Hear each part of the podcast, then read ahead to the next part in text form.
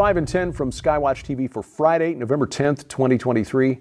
I'm Derek Gilbert. This is our Friday 5, the 5 big stories of the week as we head into the weekend. Topic number 5 again this week is Israel, of course. This week, Israel's Prime Minister Benjamin Netanyahu said during a couple of different interviews, first, that Israel would take over responsibility for security in Gaza once Hamas is defeated.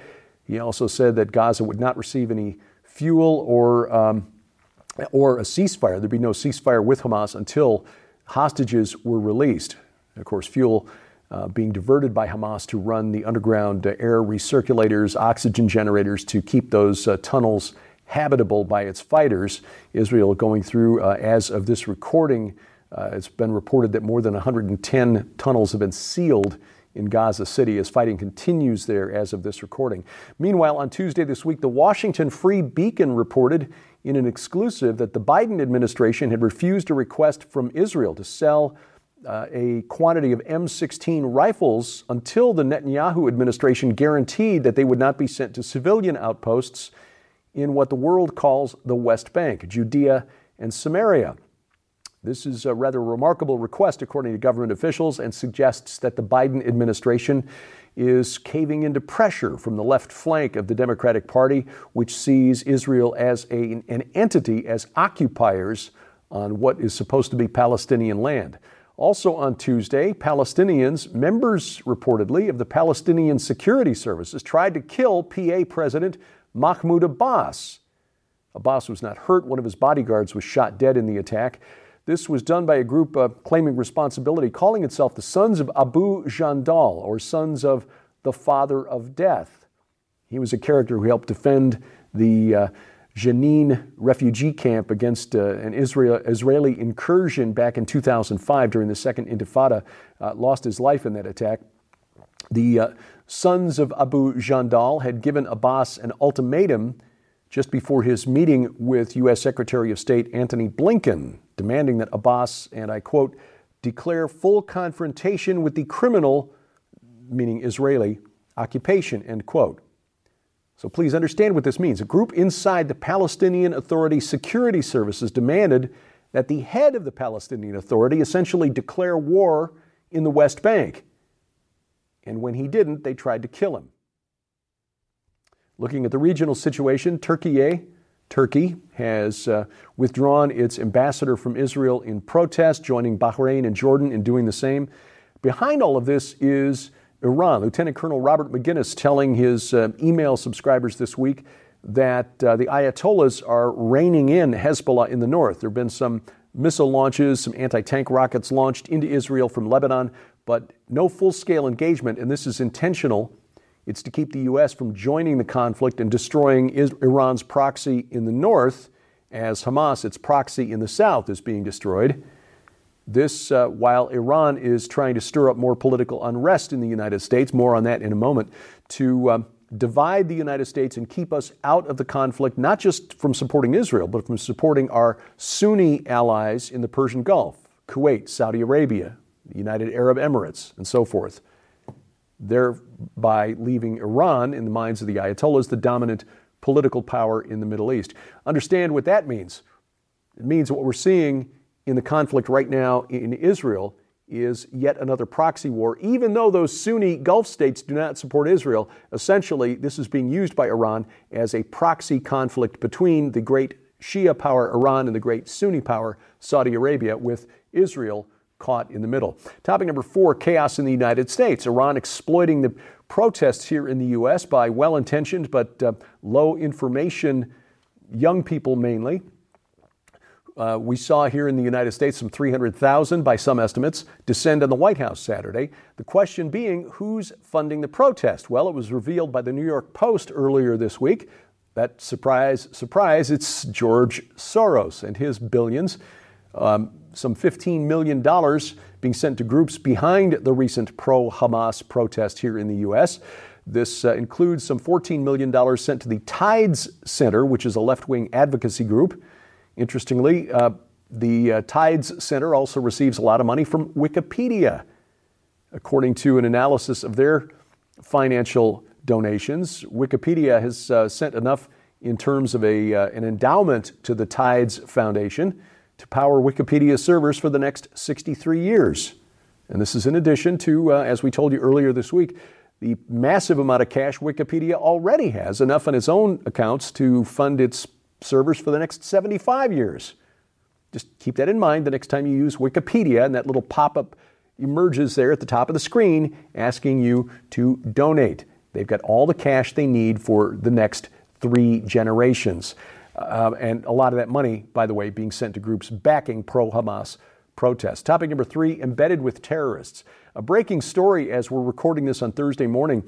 Honest Reporting, which is a media watchdog group based in Jerusalem, broke a story Thursday that asks some very disturbing questions about the role of journalists in the terror attacks on October 7th. While 1,400 Israeli civilians were being slaughtered, massacred by Hamas, images like the one on the screen behind me were being captured by photojournalists working for news agencies, Associated Press, Reuters, and those photos then licensed to other news outlets around the world.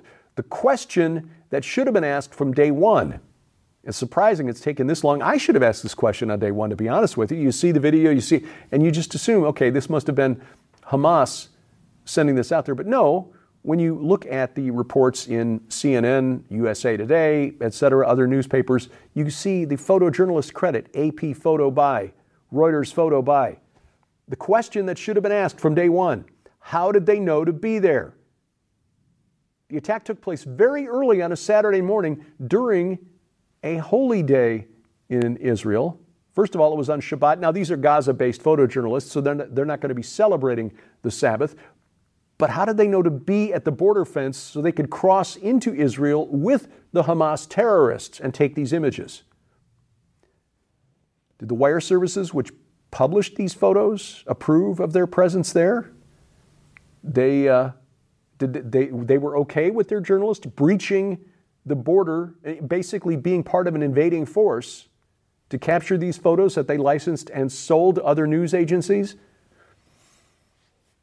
Did the photojournalists who freelance for other media like CNN and New York Times tip them off? Tell them, here, be at the border fence at such and such a place and such a time because you'll get some really great pictures. One of the AP photographers is the one who captured this image, which is blurred out because it contains the body of German Israeli Shani Lauk, the young lady who, you may have seen the image, was raped, brutalized, legs broken, and then paraded around in the back of a pickup truck by the Hamas terrorists. Another AP photographer captured images of injured Israeli soldiers being dragged from a burning tank. Another, several shots of abductees from one of the kibbutzim being captured and dragged back to Gaza. As you might guess, the Israeli government is furious. Benny Gantz, part of the War Council, saying that these photojournalists are no better than the terrorists whose images and video they captured, and that they will suffer the same fate. Topic number 2, game over. Talking about Ukraine. Last Friday evening, so it missed kind of the end of the news cycle, NBC News, the first to report that U.S. and European officials are quietly talking with the government in Ukraine, trying to find out what they can live with. In other words, what concessions they're willing to give in order to end the war with Russia. The area shaded in red on the map behind me, the area captured by Russia early in the war, Ukraine has not recovered that territory even after 5 months of its counteroffensive. This basically meaning that with the attention of the world focused on the Middle East, Ukraine is basically being told, stand down, we're done with this. The question is what it will take for the Ukrainian government, or Volodymyr Zelensky particularly, to accept the harsh reality that it has lost the Donbass, and it's never getting the Crimea Peninsula back. Coming up, ending the week with some helpful advice from the U.S. government. Don't turn your steering wheel into a weapon of death. I'll explain how next on the Friday Five.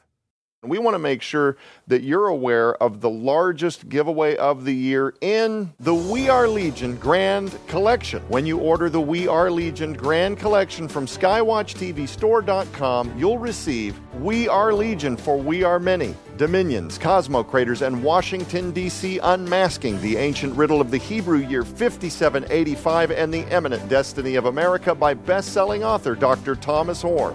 Divided We Stand, The Globalist Scheme for a One-World Government by Lieutenant Colonel Robert McGinnis, and The Prince of the Power of the Air and the Last Days, Satanology, History, Prophecy, and Technology by Jeffrey W. Martis. But we're just getting started. This must-have collection also includes the breathtaking two-hour documentary, The Secret Destiny of America, on DVD, featuring Dr. Thomas Horn as he reveals who the God on America's Great Seal and U.S. $1 bill really is, why 72 pentagrams in the Capitol Dome are used to control the ancient Cosmo craters who rule the nations, the coming incarnation of Antichrist, and much, much more. But that's not all. With the holidays just around the corner, now's your chance to save big and receive solid bonus merchandise absolutely free.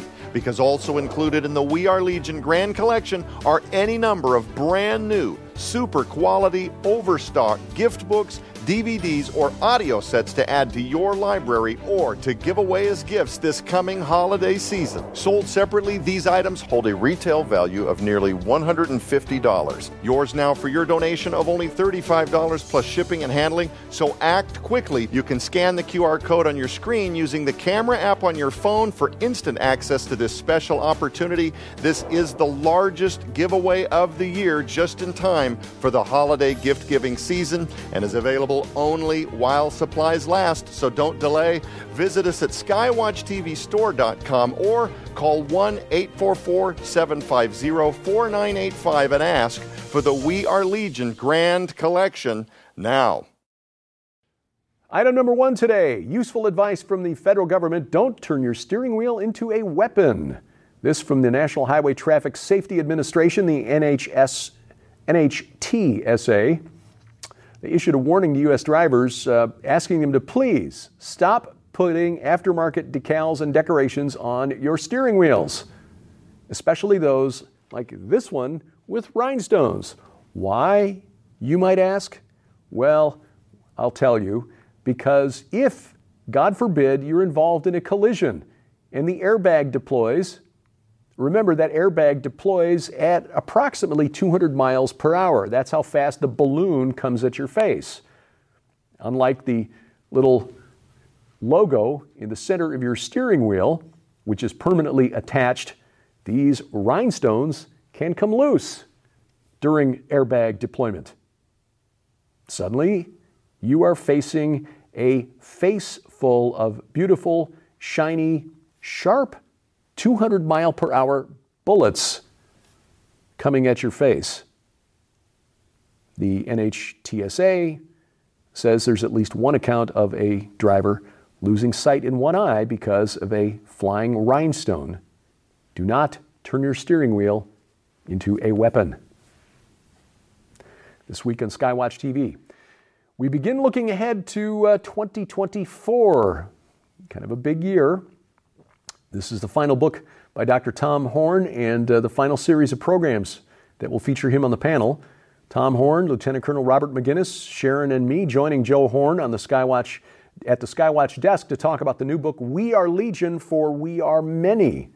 I contributed a chapter in the book on the laptop from hell.